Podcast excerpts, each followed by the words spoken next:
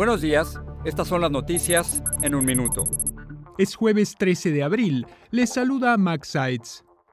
El gobierno congelará de forma temporal una medida que había diseñado para agilizar las solicitudes de asilo debido a la crisis migratoria en la frontera con México y el inminente fin del título 42. La regla que había entrado en vigor en mayo buscaba acelerar la decisión sobre la deportación o permanencia en el país de inmigrantes. La Corte Federal de Apelaciones falló a favor de preservar el acceso a la píldora abortiva mifepristona, aunque bajo reglas más estrictas. De este modo revocó provisionalmente la decisión de un juez de primera instancia de Texas que había bloqueado la aprobación del fármaco por parte de la FDA.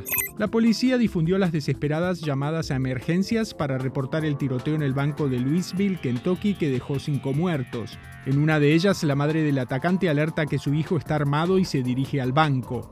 El Palacio de Buckingham confirmó que el príncipe Harry asistirá a la coronación de su padre, el rey Carlos III, el 6 de mayo, aunque sin su esposa Meghan Markle, quien permanecerá en California con sus hijos. Más información en nuestras redes sociales y univisionoticias.com.